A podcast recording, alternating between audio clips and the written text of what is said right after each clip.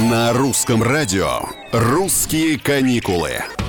Всем привет! С вами Петр Кузнецов. Россиян, как выяснилось, потянуло в горы. Да, таковы итоги лета от МЧС. Специалисты, по сути, зафиксировали новый вид отдыха, скорее всего, на фоне трудностей с пересечением границ. В итоге число россиян, отправившихся в походы этим летом, возросло почти в три раза с начала пандемии.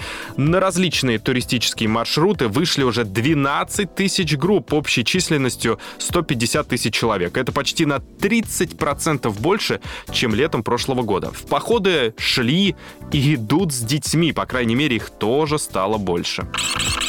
Ну, действительно, в последние годы экотуризм набирает популярность среди россиян, подтверждают специалисты уже из туротрасли. Кто-то отправляется в многодневные походы с палатками, другие предпочитают пешие прогулки на один день и ночевку в комфортных гостиницах. К счастью, в России есть множество направлений для общения с настоящей, искренней природой. От прогулок в горах до походов к водопадам, от конных маршрутов до ралли на квадроциклах по каньонам. Вулканы Камчатки, горы Кольского полуострова и озера Приморья. Выбор очень широк, и спрос на новый вид отдыха явно не намерен спускаться с вершин, тем более наступившей осенью. Вперед!